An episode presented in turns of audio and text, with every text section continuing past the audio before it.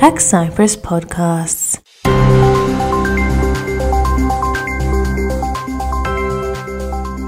Καλησπέρα, καλώς ήρθατε στο πρώτο επεισόδιο του Hack Cypress Podcast. Είμαι ο Ανδρέας Λευκάτης, DevOps Engineer στην Ελληνική Τραπέζα και θα είμαι ο host σας. Και σαν co-host έχουμε τον Μιχάλη Σχοινή, Mobile Lead του Truva, έναν e-commerce platform, τη Μαρία Ντερζή, CEO της Malok, μια privacy and security startup, και τον Βαλεντίνο Παπασάβα, Head of Engineering and Intergo, που είναι um, telecommunications oriented company με SMS tools κλπ. Ε, βρισκόμαστε στον οργανισμό νεολαίας, στο Makerspace βασικά του οργανισμού νεολαίας.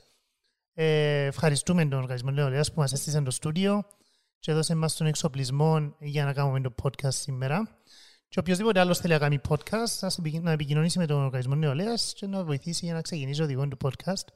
Πριν ξεκινήσουμε όμως, νομίζω αρμόζει να πούμε και λίγο για το τι είναι το Hack Cyprus και πώς άρχισε. Και νομίζω, Μιχάλη, εσύ ξέρεις καλύτερα σαν παλαιότερο member, ας το πούμε. Ναι, το Hack Cyprus δημιουργήθηκε το 2012 με έναν καθαρό στόχο να τοποθετήσουμε την Κύπρο στον τεχνολογικό χάρτη. Ε, από τότε δημιουργήσαμε το 2013 το πρώτο hackathon στην Κύπρο ε, και σχεδόν κάθε χρόνο από τότε. Ε, το 2015 κάναμε το Code Schools για να προωθήσουν τεχνολογία στα σχολεία. 2017 το τεχνολογικό φεστιβάλ, το Hack Cyprus Summit. Ε, κάποια από εσάς σίγουρα ακούσετε το. Το 2020 ήμασταν co-organizers στο U vs. Virus, το μεγαλύτερο hackathon στην Ευρώπη, ε, που έγινε και initiated από την Ευρώπη. Ε, και τώρα φέρνουμε κοντά σας το πρώτο επεισόδιο του Hack Cyprus Podcast. Μάλιστα.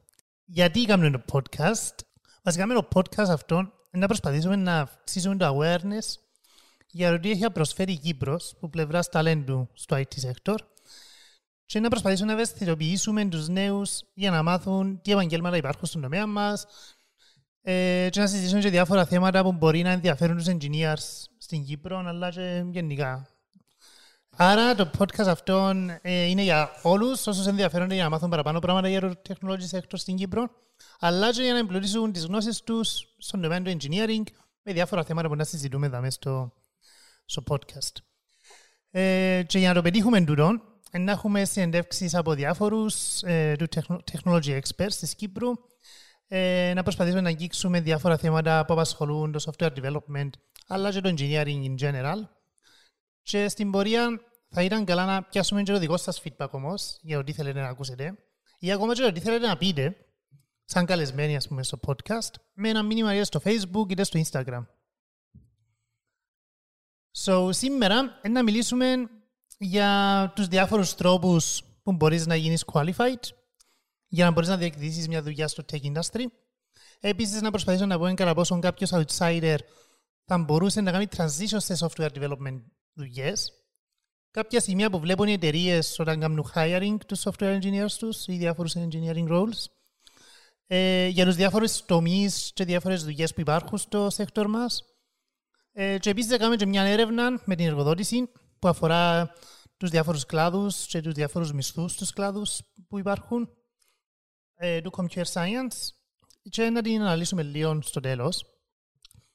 Το επεισόδιο δηλαδή να προσπαθήσει να βοηθήσει εκείνους που σκέφτονται να ακολουθήσουν το technology sector, είτε μαθητές είτε φοιτητές και επίσης να ενημερώσουμε εκείνους που σπουδάζουν ήδη για τα paths που υπάρχουν και που ακριβώς βλέπουμε να είναι το μεγαλύτερο demand. Ακόμα και μη φοιτητές, αν ενδιαφέρεσαι να γυρίσεις στο, Ναι, στον τομέα. σωστά. Και μιλώντας για demand, νομίζω όλοι να συμφωνούσαμε ότι το tech industry αναπτύχθηκε πολλά τα τελευταία χρόνια και δημιουργήθηκαν πάρα πολλές δουλειές. Και τώρα έχουμε το πρόβλημα που νομίζω όλοι μας έχουμε δάμε, το ότι υπάρχουν lean developers και πάρα πολλές δουλειές. Κλασικό πρόβλημα. Ναι. Ε, πού οφείλεται το νομίζεις, ρε Μαρία, εσύ νομίζω να το έχεις και τώρα πολλά λόγω του startup που έκαμε και προσπαθείς να κάνεις recruiting, πού νομίζεις ότι οφείλεται το, το μεγάλο demand και low προσφορά; Ε, Οκ, ε, παγκόσμια και με τον digital transformation ε, υπάρχει τούτη έντονη ανάγκη για software engineers and developers. Που τη μια βλέπουμε τις μεγάλες της tech giants, Google, Facebook και τα λοιπά, που θέλουν να μεγαλώσουν ακόμα περισσότερο. Και που την άλλη βλέπουμε και πιο παραδοσιακές εταιρείες που πλέον με τον digital transformation έχουν ανάγκες στο να, να φύγουν που είναι που κάνουμε πριν και να πάνε στην καινούργια εποχή. Ε, άρα πλέον νομίζω αν υπάρχει εταιρεία που να μην ψάχνει για κάποιον ε, developer ή software engineer ή τέλος πάντων engineer ε, στο field. Και λογικό ότι υπάρχει αρκετός κόσμος για να καλύψει τι ανάγκε, γιατί ε, ε, τόσο παράγουμε, δηλαδή τόσοι απόφοιτοι βγαίνουν από τα πανεπιστήμια, έτσι δεν πάνε παραπάνω να σπουδάσουν ή να ασχοληθούν τέλος πάντων με τον το πράγμα, δεν θα υπάρχει. Άρα δηλαδή ε, δυσκολεύεσαι να βρεις κάποιον να έρθει just στο interview ή μόνο να βρίσκεις καλούς. Μιλάς για την Κύπρο συγκεκριμένα. Ναι, για την Κύπρο συγκεκριμένα. Οκ. Η Ναι, combination. δυσκολεύεσαι να βρει. Βασικά οι παραπάνω έχουν δουλειά.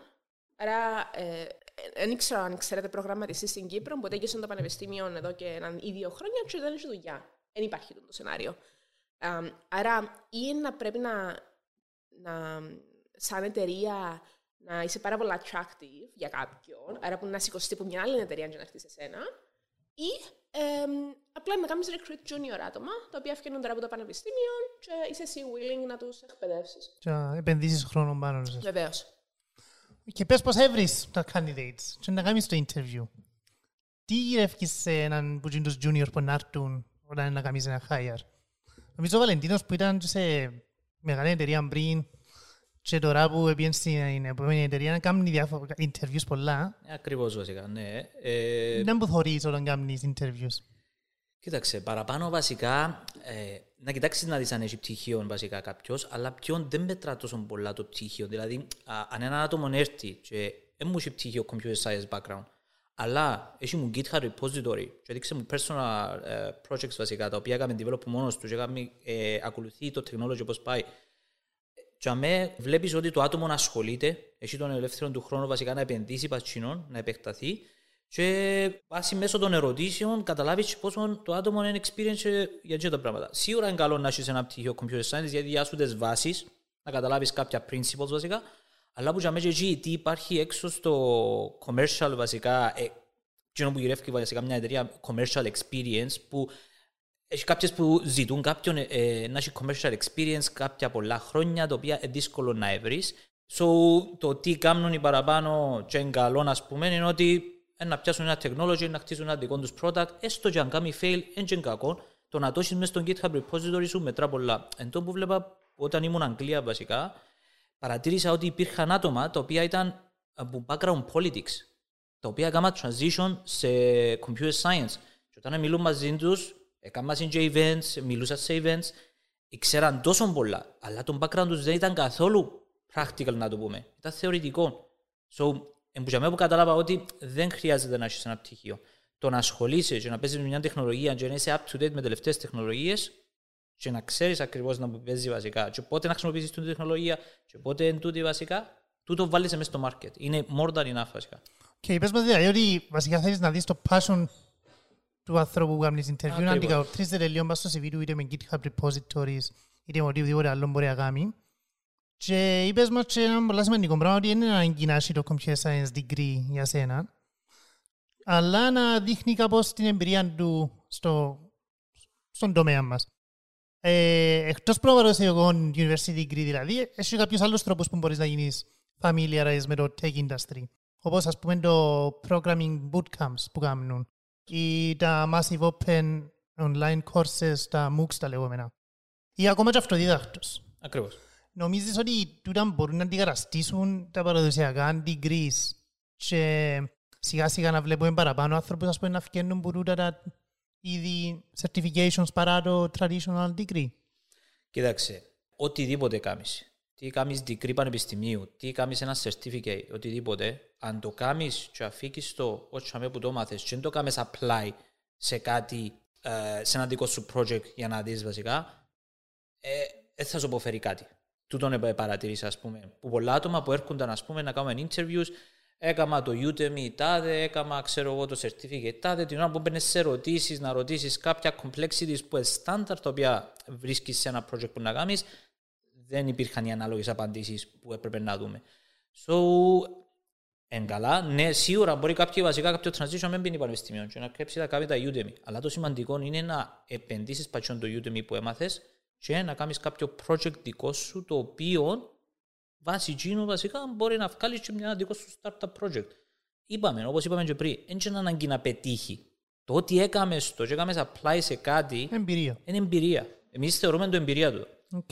Ακόμα και ένα side project. Ακριβώς. Ναι. Υπήρχαν άτομα πολλά που κάναν side project τα οποία ήρθαν μέσα και ήταν, γίναν πολλά καλοί. Γιατί μέσω του side project βρίσκεις τις δυσκολίες που α, ε, πώς να το πω, βρίσκεις τις δυσκολίες βασικά που δεν θα σου τις έδειχνε έναν που τον το online course ας πούμε. και Το Το online course είναι να σου δείξει πώς να γράψεις τον κώδικα εντάξει, οκ, βάλεις το σε class, έτσι, γίνω, εντάξει, οκ. Τη δυσκολία όμως την ώρα που μπορεί να πάει να κάνεις develop, πώς να το, α, το business logic, τα business requirements που πρέπει να βάλεις με βάση δικούς σου, ας πούμε, πώς το σκέφτεσαι, ακριβώς και λέει, α, μπορώ να συνδυάσω τον το technology με τούτον που μπορεί να μου αποφέρει τον το αποτέλεσμα. Οκ. Νομίζω ένα παράδειγμα αυτοδίδακτο είναι και ο Μιχάλης δαμέ... Έκαμες transition, ρε Μιχάλη, ναι. Ναι, έκανα ε, ένα τέσσερα χρόνια degree στην Αγγλία, στο Manchester, ως Electrical και Electronics Engineering. Είχα κάποια επαφή με προγραμματισμό, πολλά λίγη, μπορώ να πω. Αλλά επειδή ήταν κάτι που με ενδιαφέρε ακόμα και πριν το πανεπιστήμιο, την ώρα του πανεπιστήμιου, ακόμα και μετά, συνήθιζα να ψάχνω μόνος μου. Ε, δοκίμασα πάρα πολλές τεχνολογίες, πολλές και διάφορες γλώσσες προγραμματισμού. Απλά εκείνο που ήταν πολλά clear στο, στο νου μου είναι ότι ήθελα να ακολουθήσω εκείνον το path. Γι' αυτό γύρισα από μόνος μου από electrical engineering σε, σε software.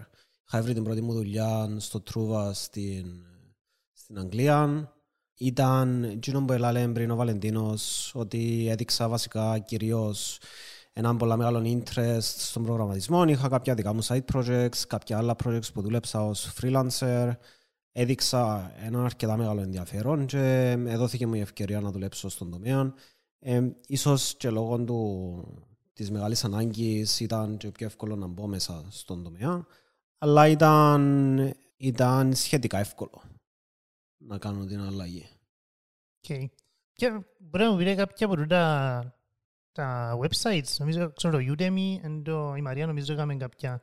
Πού τα έκαμες, ρε Μαρία; Εντάξει, εγώ είμαι πολλά φαν του, του Udacity και του Coursera. Που προσφέρουν νομίζω που πανεπιστήμια. Που, που πανεπιστήμια. Θυμούμαι όταν είχα κάνει το, το πρώτο μου course, το 10, ας πούμε, Introduction to Machine Learning, τον καιρό που κανέναν άλλο πανεπιστήμιο, το στην Αγγλία ή στην Κύπρο, είναι πρόσφερε ε, τέτοιου είδους μάθημα, πρακτικό μάθημα. Ε, είχα το κάνει online. Οκ. Okay. Είπαμε για degrees, για τα MOOCs, για το αυτοδίδακτος. Πες ότι έκαμες στο degree. Και έχει κάποιους που ακόμα κάνουν και master και πάνε και all the way στο δοκτοράτο. Ε, εν ανάγκη να κάνουν τούτα. Ε, Μαρία, εσύ πως είσαι δοκτοράτο, υπολογίζεις το άτομα τα πράγματα, το master και το δοκτοράτο στα interviews που κάνεις. Για ποιους, ποιοι πρέπει να τα κάνουν, ας πούμε, και ποιοι όχι νομίζεις; Μάλιστα, ε, ε, μια μεγα, ε, αρκετά μεγάλη συζήτηση το αν αξίζει κάποιος να κάνει master ή διδακτορικό. Και η απάντηση έχει να κάνει με το τι θέλεις να κάνεις τελικά στη ζωή σου. Δηλαδή, άτομα που θέλουν να, να ακολουθήσουν ένα ακαδημαϊκό τομέα, βεβαίως να πάνε να κάνουν ένα διδακτορικό. Ε, τώρα, το διδακτορικό εκτιμούνται και πολλές τεχνολογικές εταιρείες, όχι στην Κύπρο όμως. Δηλαδή, βλέπουμε εταιρείες όπως την Google, τη Microsoft. Αν είσαι διδακτορικό, παραδείγματος χάρη σε machine learning, information filtering, ε, είναι κάτι που εκτιμείται και, και απευθείας μόλις μπεις στην εταιρεία μπαίνεις σε μια πιο ψηλή βαθμίδα από οποιοδήποτε άλλο engineer λόγω του, του διδακτορικού. Εγώ προσωπικά δεν επέλεξα να κάνω master, γιατί ε, δεν είδα αξία στο master που ήταν να κάνω. Αλλά αν παραδείγματος χάρη κάνεις ένα γενικό computer science πτυχίο και θέλεις μετά να γίνεις mobile programmer, ε, εννοείται ότι να πας να κάνεις έναν uh, master σε σε mobile development. Άρα, άρα εξαρτάται από τι θέλεις να ακολουθήσεις και αν το master όντως δίνει βάγιο, αν είναι κάτι specific που να βελτιώσει το path που θέλεις να ακολουθήσεις, να σε βελτιώσει το path που θέλεις να ακολουθήσεις, τότε ναι. Άρα καλύτερα να καταλάβεις πρώτα να μου θέλεις και μπορεί για να καταλάβεις να μου θέλεις να πιάσεις και καμιά δουλειά, να βρεις λίγη εμπειρία και μετά να αποφασίσεις αν, αν θα ειδικευτείς ή όχι, ας πούμε. Έτσι είναι. Και κάποια πτυχία του τύπου ε, Master in Computer Science, που είναι αρκετά γενικά, ε, έβλεπα κανένα λόγο να το κάνει, εκτό κι αν το χρησιμοποιήσει για να βελτιώσει το βαθμό σου. Παραδείγματο χάρη, αν έπιασε έναν καλό ε, βαθμό στο πτυχίο σου, άρα πιάνει το Master για να, για να δείξει κάτι καλύτερο, ή αν θέλει να το πιάσει με έναν καλύτερο πανεπιστήμιο, που κάπω να σε βάλει καλύτερα στο παιχνίδι. Mm, γιατί μετρούν και εκείνα, ναι. Βεβαίω. Okay. Κάτι, να σε ρωτήσω, αν θυμάσαι στο Sheffield όμως, το Ναι. Advanced Computer Science που ήταν, Ναι. Τσίνον, από όσο ξέρω, κάθε χρόνο αλλάσαν τα courses τους να κάνουν align με τι technologies Ναι, υπάρχουν. γίνονται updated. Ναι, ακριβώς. So, έχει κάποια masters τα οποία δεν είναι απλά να κάνεις α, απλό το master, ας πούμε. Ακολουθούν τι είναι το industry έξω. Στο ότι μια μπορεί να ασχολείσαι Ruby, μετά μπορεί να ασχοληθεί Swift, ας πούμε, γιατί το industry τούτο θέλει. Στο την ώρα που να πάει να επιλέξει τσιόν το master βασικά, βλέπεις ακριβώς και τι technologies ε, στα μαθήματα ε, να ασχοληθούν. So, σίγουρα να σε βοηθήσει πολλά, ας πούμε, ε, για να μπεις σε εκείνα τα industry και να πεις «Α, ε, θέλω να γίνω mobile developer». «Α, οκ, τώρα το advanced computer science βασικά, διά μου το flexibility, «Α, έχει Android, έχει Kotlin, έχει, ξέρω εγώ, Swift, έχει οτιδήποτε βασικά που χρειάζομαι, so, ε, να το πιάσω και να πάω σε εκείνη την κατεύθυνση». Σωστό. Άρα Κοινό θέλει κάνουν το λίγο... αρκετά πανεπιστήμια μπορώ να πω. Και Ε, τότε- σ- συγκεκριμένα πανεπιστήμια όπως το UCL μαθαίνουν τους ακόμα και πράγματα όπως ε, testing, ε, mocking, injections, κάνουν πάρα πολλά πράγματα που είναι πολλά καλό για να μάθεις τις βάσεις. Αυτό είναι πολύ καλό και για κάποιον που ετέγιωσε το πτυχίο του πριν 4 ή 5 χρόνια και θέλει να έρθει up to date με το τι γίνεται σήμερα και τις καινούργιες τεχνολογίες. Ε, θέλει λίγο ρίζες πάνω πριν να επιλέξεις το master και να επιλέξεις κάποιον που έχει το agility να αλλάσει και γίνεται up to date όπως είπε και ο Βαλεντίνος. Ε, αλλά ας πούμε, εντάξει, να πρέπει να ξέρεις όμως και τι paths υπάρχουν. Γιατί σε έτσι ηλικία εγώ προσωπικά δεν ήξερα τι paths υπήρχαν. Ε, και γι' αυτό να ήθελα να το πούμε λίγο. Έχουμε, να ήθελα να πούμε όμως περιγράφοντας τα σε μια, σαν μια εταιρεία, ας πούμε μια εταιρεία που είμαστε όλοι familiar, όπως το Facebook. Το λοιπόν, Τη ε, μέτα. Τη μέτσα, ναι. ε, το πρώτο, ε, το πιο, είναι το πιο familiar που είμαστε όλοι, που το ξέρουμε όλοι, είναι το programming sector, το οποίο έχει που κάνουν τους backend engineers, έτσι που πάνω που πάνω, τους frontend engineers και τους, ας το πούμε, mobile application engineers, που μπορεί κάποιοι να το υπάρξουν και μες στο frontend.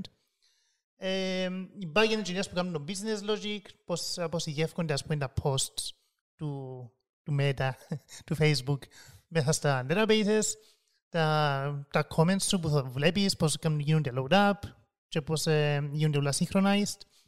Ε, έχουμε τους front engineers που κάνουν το UI που βλέπουμε το presentation layer, ας το πούμε, το, που είναι το website, το, το front facing, το facebook.com.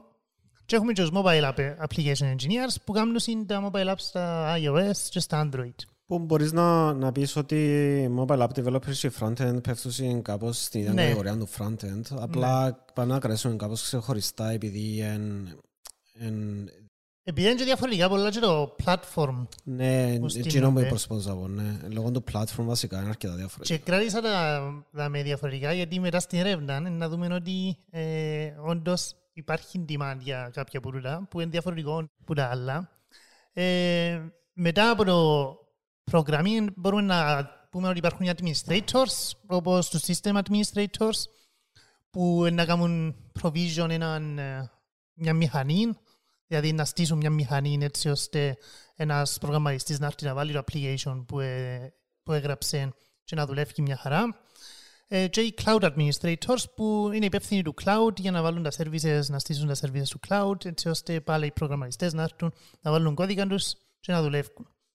Εντάξει, σίγουρα είναι πολλά πιο περίπλοκα από ό,τι τα άλλα δαμέ, αλλά τουλάχιστον είναι κάποια keywords που κάποιος μπορεί να πιάσει και να τα ψάξει από μόνος του για να καταλάβει τι διαφορετικότητα έχουν ε, τα διάφορα job descriptions, ας πούμε, είναι job titles. Μετά έχουμε τους security και τους network engineers που βεβαιώνονται όλοι, όλο, ολόκληρο το σύστημα είναι ασφαλισμένο από τυχόν κακόβουλους χρήστες. Και οι data scientists και οι data engineers οι οποίοι ασχολούνται με τα data μιας εταιρείας, αναλύουν τα ε, και εκείνη η ανάλυση μπορεί να βγάλει κάποια K- KPIs, τα λεγόμενα, Ναι. και να βοηθήσουν στο performance της εταιρείας να βελτιωθεί, ακόμα και να βοηθήσουν στα κάποια σημαντικά decisions της εταιρείας, λόγω εκείνης της ανάλυσης και εκείνων των insights που ευκάλαν από εκείνη τα data. Και αφού είπαμε για τους όλους τους ρόλους, πάμε να δούμε λίγο τα analytics που ευκάλαμε από την έρευνα που κάναμε με την εργοδότηση. Ε, ερωτήσαμε πολλές εταιρείες για κάποιες ερωτήσεις για να καταλάβουμε λίγο το που υπάρχει το demand για engineers, ποιοι ρόλοι έχουν το παραπάνω demand και τι μισθοί παίζουν περίπου στο market. Η πρώτη ερώτηση είναι how many engineers does your company currently employ? Κάνουμε την ερώτηση για να δούμε έναν περίπου πόσο μεγάλη είναι η εταιρεία. Η αλήθεια πιο πολλές ε, απαντήσεις που πιάσαμε ήταν από μικρές εταιρείε, ένα με δέκα. Και όμως έχουμε και απαντήσεις που μεγάλες εταιρείε πάνω από 100 engineers. Which of these engineering roles does your company currently employ or looking to immediately employ? Δάμε βλέπουμε ότι το, τα πιο πολλά, οι πιο πολλοί engineers είναι οι back-end developers. Το οποίο είναι αρκετά λογικό. Ναι, αρκετά λογικό. Ναι, γιατί έχει Αρκετά διάφορο λογικό λογικό. διότι είναι το ας το πούμε το backend της εταιρείας διότι είναι το παραπάνω business logic είναι implemented πας στο backend χωρίς backend δεν μπορείς να κάνεις τα υπόλοιπα. Ναι. Ε, το, πιο, το δεύτερο, ε, εντάξει, έχει και server, ε, ε, έχει και serverless, Έχει και το καινούριο trend βασικά. το που backend είναι as a No, service. no code, α- no code βασικά. Όχι, το no code είναι να μην γράφεις τίποτε με drag and drop. Ναι, το- όχι, no code βασικά που ενώνεις απλά services. Ε, το- Εγώ να λέω το Εντάξει, backend as a service, όπως του τύπου Firebase Ακριβώς. και Heroku που... ε, Ε, services τα οποία ενώνεις τα μεταξύ τους και παράγουν σου ένα αποτέλεσμα το οποίο ε, εντάξει, ε, Είναι εύκολο δεν να χρειάζεται να γράψεις γράψεις integrate, κώδικα ναι. να πει Εντάξει, αλήθεια. μια, Θέλεις κάποιον που να το... μια εταιρεία συνήθως δεν χρειαστεί backend developers. Είναι, το πιο, συχν- είναι ο πιο συχνός ρόλος που να βρεις. Έτσι σίγουρα, ναι. Έτσι ήταν basic βασικά, ναι. Έστω και τούτα να τα ενώσει τα services βασικά. Ναι. Ναι. Έναν API, ένα token. Ε, έχει Και όσο διάφορα. μεγαλώνεις, αυξάνεται το complexity που θέλεις να κάνεις, άρα το backend as a service πλατφόρμες μπορεί να Έτσι μέσα στο ξεκινάς στην κάνουν αρχή πλέον, και ναι. μετά μπαίνουν κάτι business requirements και Ακριβώς. Ε, το, το δεύτερο πιο πολύ ζητητό είναι το front-end web developer. Εντάξει, λογικό και τούτο. Είναι τα two main ε, είδος developers. Και η τρίτη, οι mobile app engineers. Και αυτό είναι λογικό. Ναι, expected και τούτο, ναι. Ε, αλλά έχουμε και άλλους ρόλους που ερωτήσαμε, όπως video game developer, information security, system administrator, DevOps engineer, cloud administrator, database administrator, ε, data scientist, analyst, AI engineer, μέχρι HAI ε, είχε κάποιος που είχα συν, ε, που τα παραξενά, blockchain engineer, πάλι είχε κάποιος που είχα συν, ε, hardware engineer, IT security engineer, cyber security, network engineer και solution architect. Και απλά για να τους ξαναπαναλάβουμε στο επόμενο, οι ρόλοι του είναι ακριβώς οι ίδιοι, απλά να αναφέρουμε νομίζω τους πιο, τους πιο διάσημους στα επόμενα sections. Σωστό. Ε, η τρίτη ερώτηση, which of the following roles do you find the most challenging to recruit? Εδώ με περιορίσαμε λίγο τους, τους που απαντήσαν σε maximum τρία options, γιατί αν τους αφήναμε να βάλουν παραπάνω ήταν να τους βάλουν όλους. Άρα βάλουν τους πιο σημαντικούς τους. Και βλέπουμε εδώ ότι το mobile app developer είναι ο πιο πολυζήτητος ρόλος που θέλουν να κάνουν recruit. Tell me about it. Και νομίζω και ο Μιχάλης και η Μαρία έχουν το ίδιο πρόβλημα. δηλαδή. Ε, ε, Εν βρίσκεται δηλαδή καθόλου, ε, βρίσκεται και πιάνετε CVs, ε, πιάνετε CVs. Δεν μου γίνεται. Πιάνουμε κάποια CVs. Ε, γενικά, δεν είναι μόνο πρόβλημα στην Κύπρο. Είναι γενικά παγκόσμιο πρόβλημα. Εν έχει τόσους πολλούς που τελειώνουν συν ή ενδιαφέρονται να μπουν συν στο mobile app development. Ε, πιο δύσκολο, κάπως πιο δύσκολο να μπει στο mobile app development, έχει λες παραπάνω ιδιοτροπίες στο mobile app development παρά front-end. Ε, τελευταίως και υπάρχουν τόσα πολλά tools για να κάνεις web development που άλλαξαν κάπως το landscape. Και ειδικά στην Κύπρο δεν έχει πολλούς mobile app, develop- mobile app developers. Ε, φαντάζομαι και η Μαρία πρέπει να έχει το ίδιο θέμα. Ναι, ε, εμείς δυσκολευτήκαμε πάρα πολλά με το, με, τα- με το iOS, δηλαδή κάποιος που να ξέρει Swift. Ε, και το τι, ε, ο λόγος μάλλον είναι επειδή στα πανεπιστήμια δεν διδάσκεται ε, το iOS development, δεν διδάσκεται Swift. Ε, άρα οι απόφοιτοι έχουν κάποιες γνώσεις Android και πα- πάνω σε εκείνες μπορούμε να χτίσουμε και να τους, ε, να τους εξελίξουμε έτσι ώστε να φτάσουν σε ένα επίπεδο που να μπορούν να δουλέψουν για production. Πόσο εύκολο είναι το transition, ας πούμε κάποιος που κάνει front-end και ξέρει είτε Angular είτε React είτε JavaScript να κάνει το transition. Είναι αρκετά διαφορετικό, ναι. Αρκετά διαφορετικό. Μπορώ να μιλήσω εγώ για τούτο, επειδή Κάμε στο έκανα, ήδη. ε, ε, έκανα web development, γύρισα σε, σε mobile app development.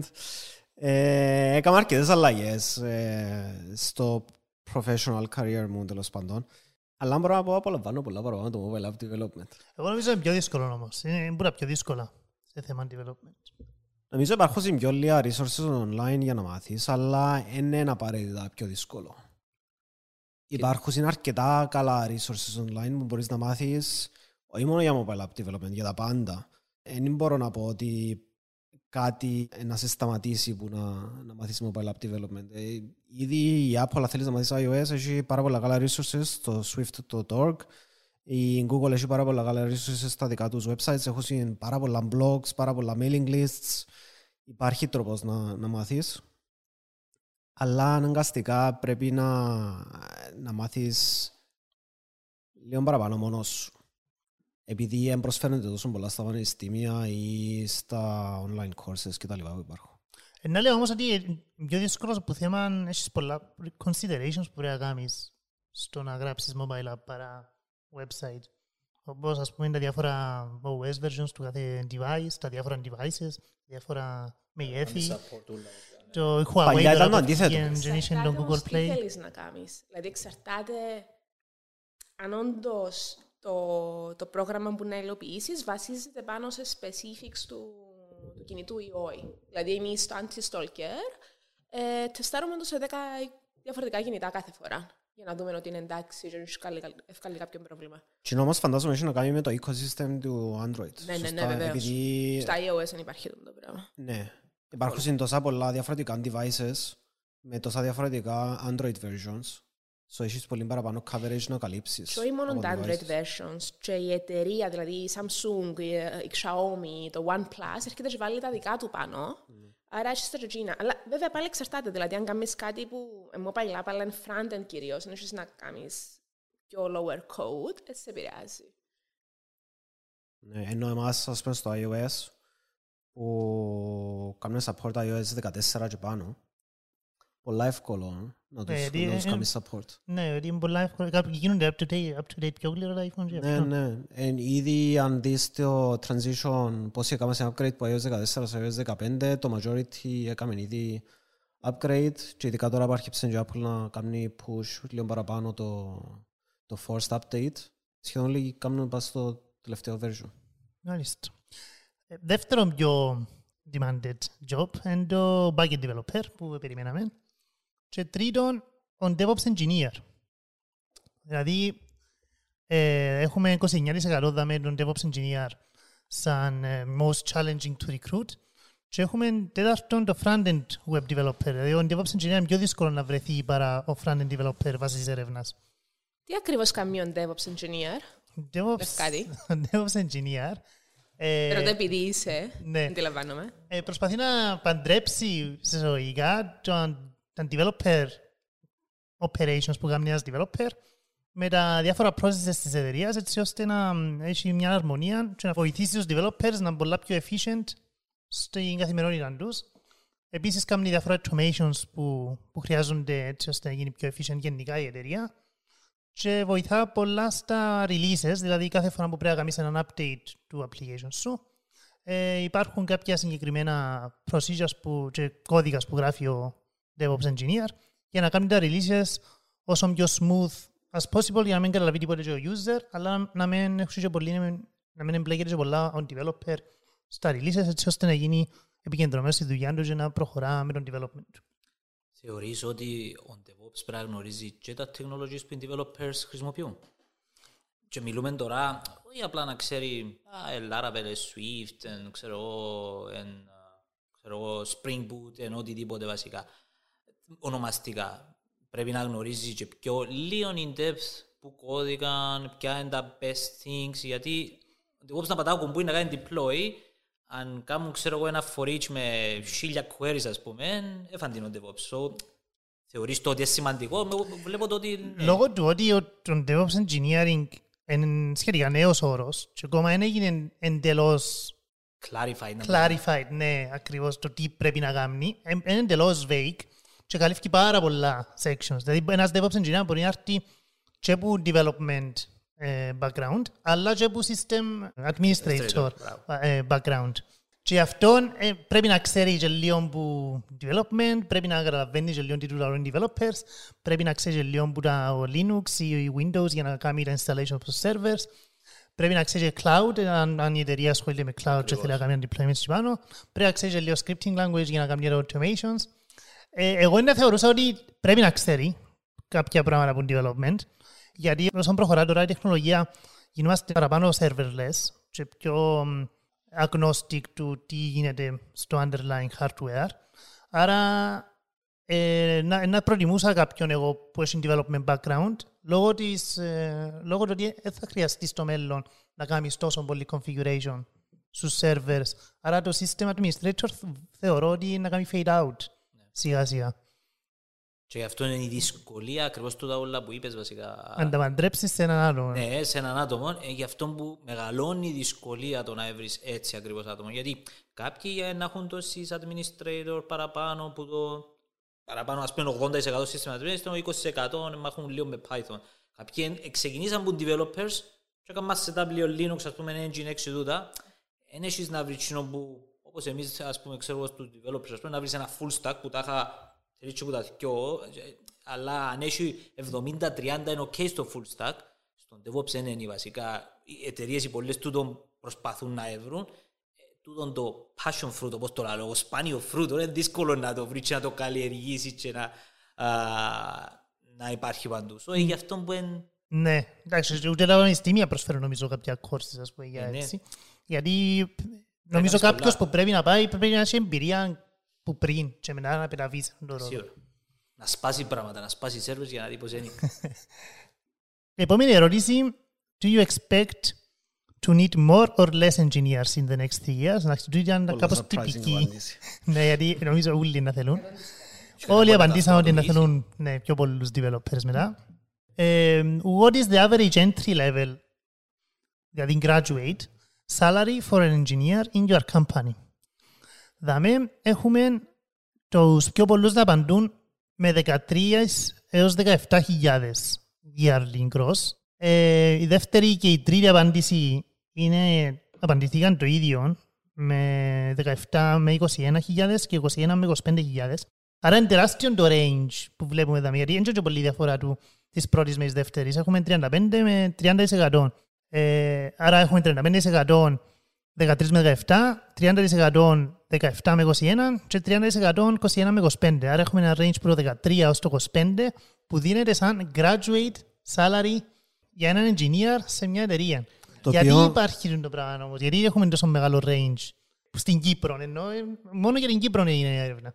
Ε, εξαρτάται ποια εταιρεία είναι βασικά. Γιατί, ε, ας πούμε, αν είναι μεγάλη εταιρεία, μπορεί να έχει τον budget να επενδύσει σε έναν άτομο να μεγαλώσει. Αν είναι μια μικρά εταιρεία, φοβάται το ρίσκο, ας πούμε, το οποίο, ας πούμε, α, να πάω να επενδύσω σε τον τον graduate τώρα και σε δύο μήνες να μου φύγει, έχασα τον τον budget. Ε, εξαρτάται. Είναι μόνο εκείνο. Δεν είναι το μόνο πόσο, το πόσο θέλει να επενδύσει μια εταιρεία σε έναν άτομο. Εν, αν δούμε δαμε τα στατιστικά, το 95% περίπου των εταιρεών που ψηφίσασαν ε, στο μεγάλο range που αναφέρει πριν ο Ανδρέας που ήταν 13 με 25 κάνει κάπως directly align μαζί με το πόσο μεγάλη είναι η εταιρεία που έχει να κάνει μαζί με το πόσο cash reserve έχει τούτη η εταιρεία. So, το 95% πριν των εταιρεών που είχαμε μπει κάνει directly align με το 90% των εταιρεών που ψηφίσασαν σε το, το questionnaire είναι μεταξύ 1 και 50 άτομα. So, θεωρώ πολλά λογικό το μεγάλο salary range αλλά ταυτόχρονα πιστεύω ότι είναι αρκετά καλά split το range. Διότι έχουμε 35% μεταξύ 13 και 17, περίπου 30% μεταξύ 17 και 21 και ξανά περίπου 30% για το 21 με 25. Άρα μπορούμε να πούμε ότι το average μισθός για έναν graduate ε, engineer είναι γύρω στις 17 με 21 χιλιάδες. Και έχει και λίγο variation, έχει master, έκαμε side projects, έκαμε κάποια internships, έχει κάποια άλλη εμπειρία. Σωστά. Δούλεψε λίγο που μόνος του. Σωστά. Και, και τι position, και τι position είναι. Δηλαδή, έχει σημασία αν είναι AI, ας πούμε, που να μπει ή να μπει, ξέρω εγώ, front-end. Εντάξει, μπορεί και τα perks που να δώσει μια εταιρεία, όπως δίνουν κάποιες μικρές εταιρείες, να αντισταθμίζουν και το μικρό μισθό που να σου δώσει, είτε κάποια shares, είτε κάποιον, ξέρω εγώ, ε, gym membership ή οτιδήποτε perks μπορεί να έχει. Βέβαια. Επόμενη ερώτηση, what is the average salary of an engineer in your company? Η διαφορά του της ερώτησης με την προηγούμενη είναι ότι πριν μιλούσαμε για graduate salary, άρα για entry level. Τώρα μιλούμε γενικά για το average του engineer σε, στην εταιρεία. Η πρώτη απάντηση, η δημοφιλέστερη απάντηση, είναι στα 35% και είναι 25 με 30.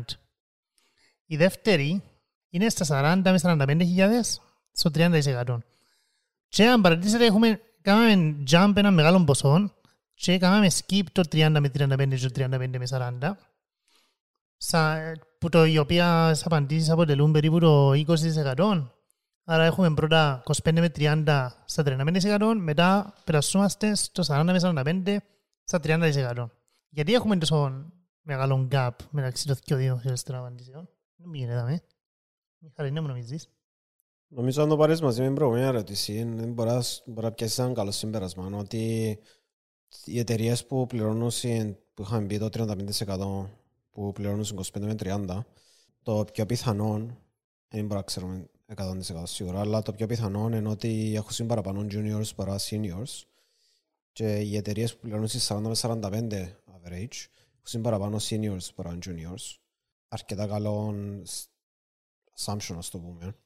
Αν κάτι λέει διαφορετικό, να θέλω να ακούσω που τον, που τον κόσμο, HR managers να ακούσει γιατί οφείλεται τούτη διαφορά.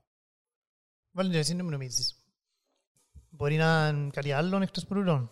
Όχι, συμφωνώ με το σκηνή βασικά. Εν, εν τούτον, ότι ε, βάσει και του προ- προηγούμενης ερώτησης βασικά που φαίνεται πόσο είναι το ε, max βασικά κάποιου junior ή graduate παίζει πολλά βασικά εν τον ενδεχόμενο αλλά εξαρτάται και από τα positions. Κάθε position πληρώνεται διαφορετικά so πρέπει να πάει πολλά in depth για να το αναλύσεις και να βρεις. Ναι, αλλά να μην μιλούμε Ε, για το averages. average. Εν Ε, εν έχει chance κάποιες εταιρείες όντως να είναι πιο πλούσιες που άλλες και να δίνουν παραπάνω μισθούς. Σίγουρα, ναι. Μια Ναι, μεγάλη φάση corporate Λεμεσό, εταιρεία βασικά, ναι. ναι. Α, παίζει και πολλά σημαντικό βασικά ε, Λεμεσός, Λευκοσία. Δηλαδή, Λεμεσός είναι πολλά κλασικό να πληρώνεις παραπάνω κάποιον έξτρα ποσό βασικά από ότι στη Λευκοσία. Έχει πολλά άτομα ας πούμε, που μπορεί να φύγουν από Λευκοσία και να πάνε Λεμεσό γιατί βρίσκουν ένα μεγάλο gap ενώ σε Μισθού. salary raise ας πούμε. So, ναι, παίζει κάποιο ρόλο. Οκ. Εντάξει, Είναι εντάξει, άσχετο, αλλά τώρα πολλές εταιρείες που ήταν στη Λεμεσόν προσπαθούν να έρθουν Λευκοσία ακριβώς για τούτο. Γιατί ελείψαν τέλος πάντων οι engineers, οι developers της Λεμεσού και προσπαθούν να έρθουν σε άλλες πόλεις. Άρα μπορεί να μπαλανσάρει. Για να, για να κάνουν recruit κόσμο και να μπαλανσάρει αυτό το πράγμα. Να δούμε το να εξελιχθεί. Και η τελευταία μας ερώτηση. Do you allow remote working for your employees?